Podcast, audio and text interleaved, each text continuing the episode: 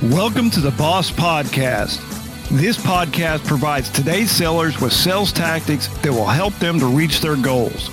Your host, Mark McGinnis, brings you diverse guests, high-quality discussion, and valuable insights on every single show. Mark is the author of Tactical Pipeline Growth, as well as an in-demand sales trainer and coach for B2B companies all over the world.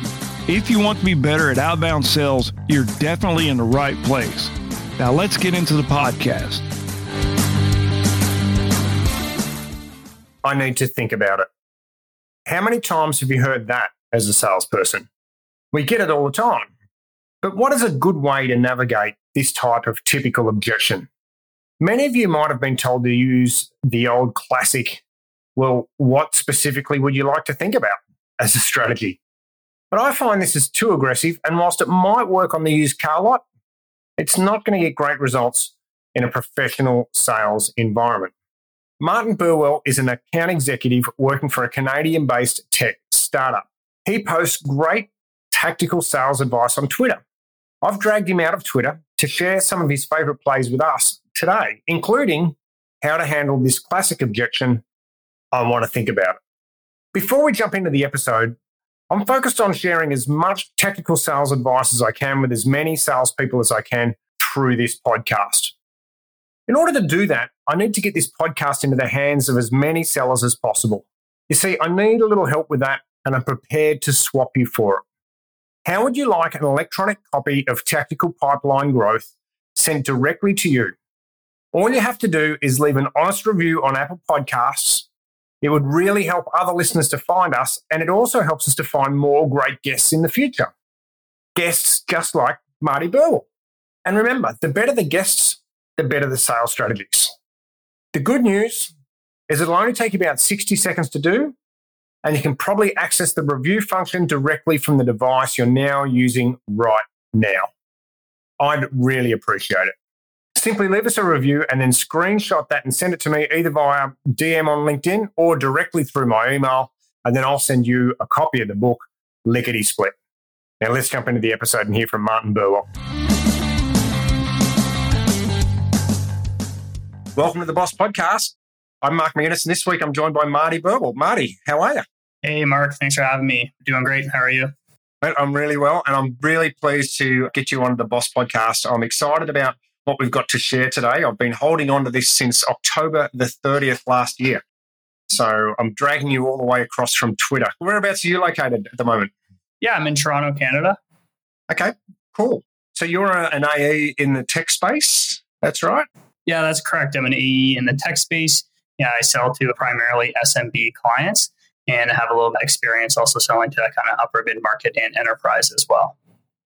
Great. I love it. So you're out there selling, having conversations every single day of the week, right? Yeah, absolutely. You know, primarily what we do is we have a full sales cycle. So I do a lot of outbound prospecting, as well as we have a fantastic marketing team, which brings me lots of inbound leads. So I'm always thankful for that. But yeah, full sales cycle, all the way from prospecting to discovery to closing clients up. So that's awesome. So the reason why I've asked you on is because I've seen you on Twitter. I saw you posting some really cool stuff. So it's not usual that AEs share information about how to sell stuff. So do you have like a special interest or a background in sales skills or sales training or something? Or I mean, what's the story there? Yeah, it's a great question. So, you know, I think for someone like myself, it's really tough to get like a traditional sales education that I don't offer at university or college or anything. And for someone like myself, I went to school for engineering, but I became really interested in sales. And, you know, I've had some really great coaches over the years. And I just think, you know, getting the information out there, talking about it a little in the sales community is really important. You know, I've certainly seen people posting on whether it's LinkedIn or Twitter or whatever it may be, who have just given me wonderful advice on, you know, how to better close deals or some prospecting tactics or whatever it may be. So, you know, for me, it's just a way to get involved in the conversation and share what was kind of working for myself as well. That's kind of why I started up that account, and you know, it's been really quite fun so far. So I really enjoy what you post. So Marty/Sales Guy is where you can find you, and @Burwell_Martin. Check him out if you're on Twitter. I'm increasingly loving Twitter for these sorts of plays. So the reason why that drew me to your attention, and the reason why I've asked you on, is because you shared a concept that I thought was really neat about an objection that everybody gets. It's that classic objection let me think about it, or I need some time to think about it. Yeah, exactly. So what's your play here? Before we do the play, how did you figure this out? What was the story? Yeah, I think, that is just a very classic objection. Talking to someone who always says they need more time. And, just through a matter of kind of reading up on it, talking about it with colleagues and trying stuff out for myself, kind of landed on what works best for me. So I think the biggest thing to identify is when someone says, I need to think about it, where in the deal cycle is this prospect? So that's the first kind of question to ask yourself, because someone who says, I need to think about it, who's at the beginning of your deal cycle versus the middle versus the end is going to have a completely different, objective or how you want to treat it. I'm happy to dive into it. We'll start in the middle of the funnel. So if someone's in the middle of the funnel and they say they need to think about it, it could be a number of circumstances. So it could be because they're evaluating multiple vendors, they need to get sign off internally or whatever it may be. But the issue is that you actually don't know. So it's hard to tackle. So what I like to say for this in terms of the middle of the funnel is you can just use a line that's as simple as, when people say they need to think about it, it's usually because they aren't interested or I just missed something. Now, when you say that, people are obviously naturally going to want to correct you. So instead of them saying, that's exactly what it is, they'll say, no, or actually are interested. It is that maybe your customer success isn't up to par. I don't know about the onboarding process, that Salesforce integration. And what they'll do is they'll just name an objection. And right away, that already gets you farther ahead in the sales process because then you can essentially just tackle that objection. And if they do respond with, we actually aren't interested, well, that's good to know as well, because then you can just move on from that deal and start filling up your pipeline as well. So, that's a really good way to tackle that middle of the funnel objection. I really like this because it's teasing out the right objection. Because we know in most cases, whenever we get an objection from a client, they're just looking for the easiest way to stall or slow down because something's unresolved. Whether it could be budget, it could be all sorts of different things, right? So just walk us through that. What you said again to get the right details out. What was that language that you used? What I'll say if someone says to me is like, I need time to think about it. I'll say, okay, fair. And then I'll say, when people say to me that they need time to think about it, it's usually because they aren't interested or maybe, I missed something. And instead of saying, I missed something, I'll say, I missed talking about the integration or they're worried about onboarding. Or you just pick anything that you guys handle really well. And then they'll come back and they'll actually correct you about why they need time to think about it. Whether that's budget, whether that's the integrations, whether that's looping in the sales team or the customer success team or the marketing team or whoever else is a stakeholder. And naturally, you'll have plays to essentially address those.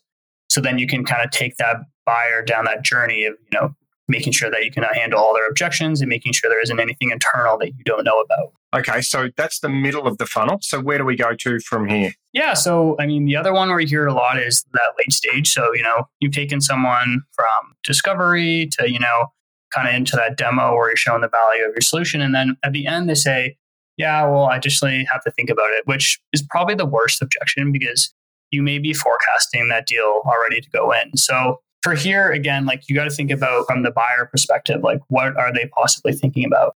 And I find more often than not, they're probably trying to build an internal business case. So they need to present this to their CFO, CEO, whoever that economic buyer or signing authority is. So right here, the biggest thing you want to do is you want to take control of the process. So it's always good to essentially, again, loop this back to other people you speak with and use some language such as they say to you, I need to think about it. And you can respond with, yeah, fair. Most people who I'm talking to right now have a pretty strict buying process that has a lot of stakeholders. Fortunately, I've worked through this quite a few times. Do you mind if I just bounce a few ideas off you on how you might be able to get this approved? And from there, that's where you're essentially going to try and figure out their buying process. So who approves what, who's signing for the deal, what the budget is there concerns around the budget, and really who might be a bit of a blocker to your deal.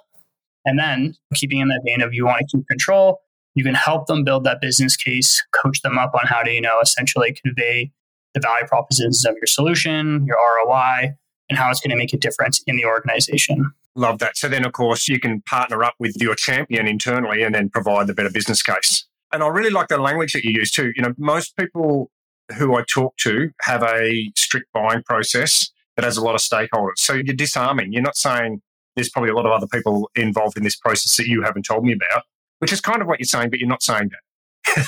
Yeah, exactly. And the thing is that if you're actually incorrect, where it might not be a shrink bot, like the buying process might be pretty linear and they can just go ahead and get this approved, they'll naturally, essentially tell you what it might be. So maybe it's a cash flow problem. We need to do quarterly payments instead of an annual payment. If you guys can facilitate that. Maybe it's a security concern and they're going to have to loop in the security team and, you can start pulling the resources together on your side. So again, anytime you come at that from that almost like a consultative angle, where you're just trying to help them get something through, that's where you're really able to see like people let their guard down a little bit, and you can essentially champion them up and partner with them and make sure that they can push through deals for you. That's great. So is there any more to this particular strategy that you'd like to share?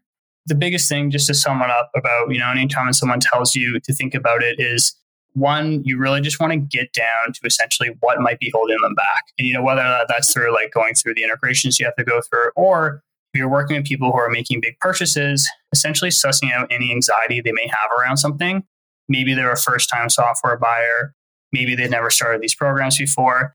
And that's where you can start to loop in your own customer success team, customer references, maybe set them up on a call with someone who's already using your platform. And you just want to ease that anxiety for them as well. That's another big one to look out for, which can really help you kind of push through deals as well. And I'm guessing, so Marty, this is your opportunity to make me look bad, but I'm guessing that the reason why we don't have a strategy at the front of the pipeline is because we're probably less likely to get this objection at the front of the funnel. So in the early stages of the interaction, we're probably more likely to get things like, I'm not interested, I've already got one, or I've got no budget. Is that fair, or have I got that right or wrong? Yeah, I would certainly say so. Like, you'll definitely encounter a little bit less. One thing I always like to do at the front of the pipeline is ask them what kind of timeline they're looking at to get something up and running. What that helps me do is be able to set some expectations on our end if we have a bit of a longer onboarding process. The other thing it does is it allows me to work backwards from their timeline as well. So you don't really see it as much as I need to think about it, because if you ask what their timeline is, if their timeline is 8 months out and you're getting the, I need to think about it at the end of your buying process, which might be in 6 weeks, you're kind of just setting yourself up there. So just figuring out that timeline really does a good job of just avoiding that I need to think about it at the beginning of the stages there. Great stuff. Now, I don't know if there's a salesperson on the planet that doesn't get the I need to think about it objection. So, but I think you've just helped a whole bunch of people. I really, really appreciate it. Is your outreach getting you labeled as a spammer? What once worked in B2B outbound doesn't work anymore. The goalposts have moved, and so must your approach to sales. Sure, you might land an odd conversation or even a reply to an odd cold email, but is it scalable? Will it provide you with enough revenue to hit your yearly goals? Having worked with sales teams all over the world, we see what works and what doesn't. Our new PAL coaching program provides sellers with access to the very best training available today. It doesn't matter if you're a team of 50 or a team of one. We have flipped traditional sales training on its head and allow you to learn in your own time and still get the important coaching help that you need. Grab all the details at markmc.com/PAL. So if we look now into another part, so you've got some stuff to share around discovery telephone calls, yeah? Yeah, absolutely. And I think this is something that I've been really trying to work on myself as a rep, and I had some great coaching around it from my colleagues and managers, but I find one of the things in discovery is having a really great give-get relationship with prospect. And when I say that is I find there's almost two types of conversations that I run into a lot. One of them is prospect shows up and they're just asking you to give away information. They have their list of questions they just want to go through and they just want to drill you asking for information. And that's not really how we want to run deal cycles, because we don't know what their timeline is. It's impossible to forecast our own deals. It's essentially really hard for us to run a good buying cycle for reps. The other thing is I see is that sometimes a prospect will show up and a rep will just drill them with questions. And they'll be drilling someone with questions where they just ask them question after question after question. And this is a really frustrating experience for buyers, because they've shown up, they've agreed to give us 30 minutes to an hour of their time. And essentially all we've done is haven't given them any value whatsoever, and it really just have them answer questions for us. So the way you want to think about it is almost a 50-50 split, where you really want to give your prospect information, but you also want to get some back. And the way I think about it is almost like a rubber band.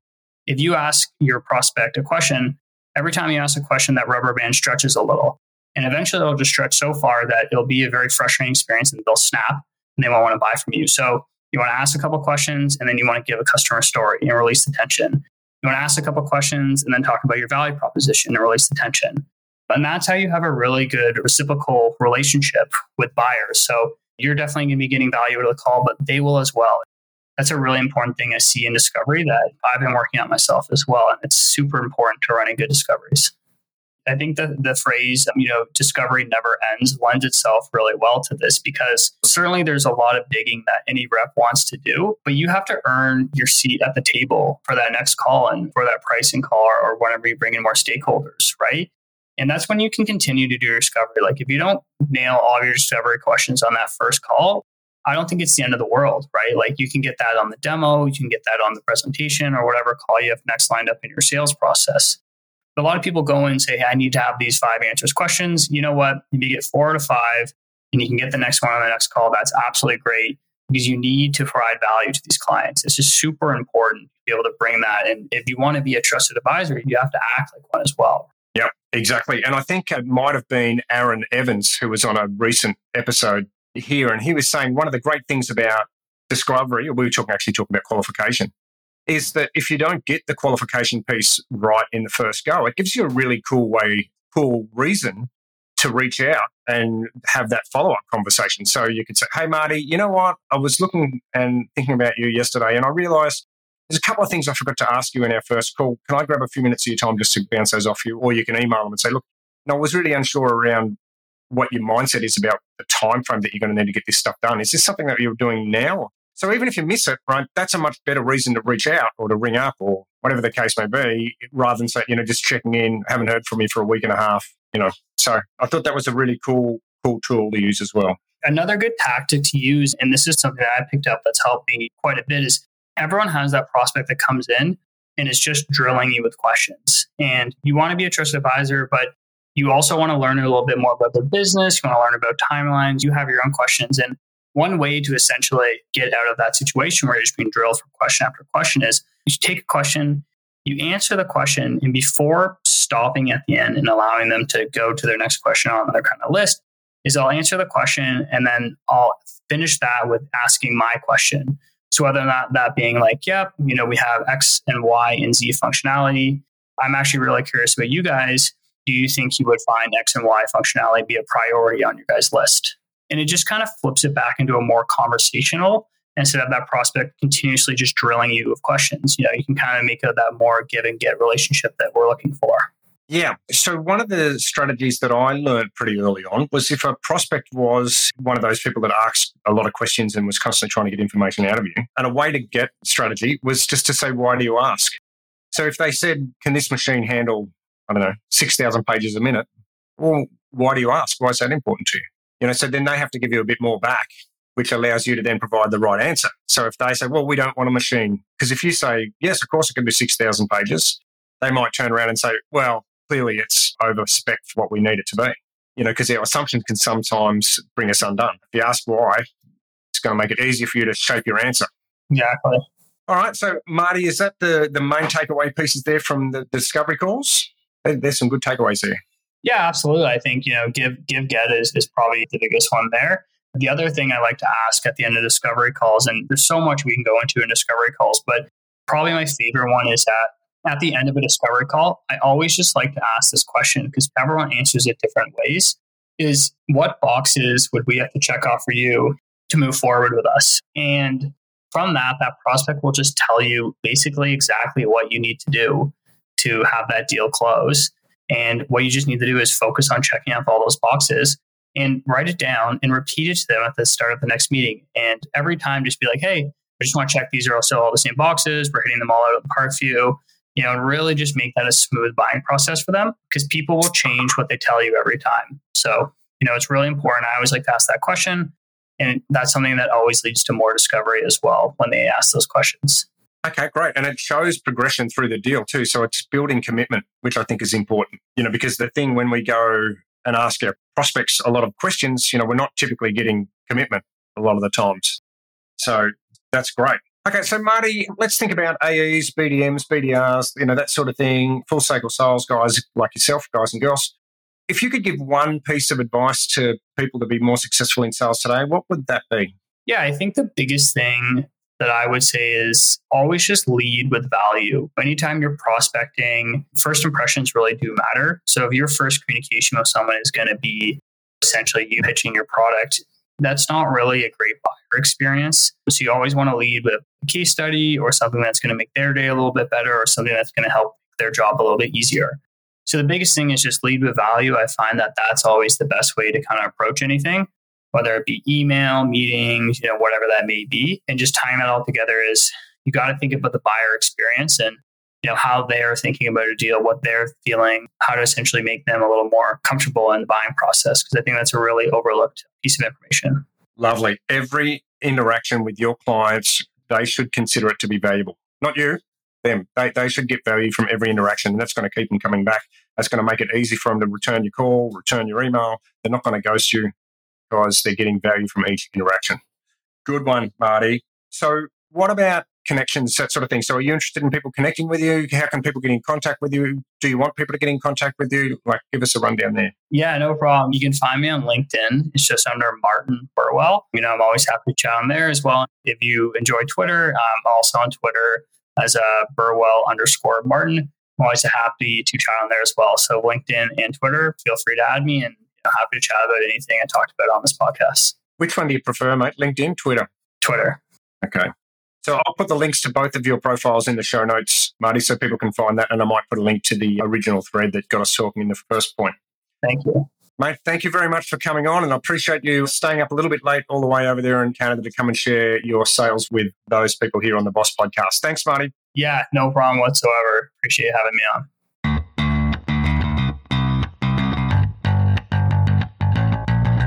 How would you like an electronic copy of Tactical Pipeline Growth sent directly to you for free? You see, I need a little help and I'm prepared to swap you for it. All you have to do is leave us an honest review on Apple Podcast, as it would really help other listeners to find us, and it helps us find more great guests in the future. Guests just like the ones today that we had on. And of course, the better the guests, the better the sales strategies that we get.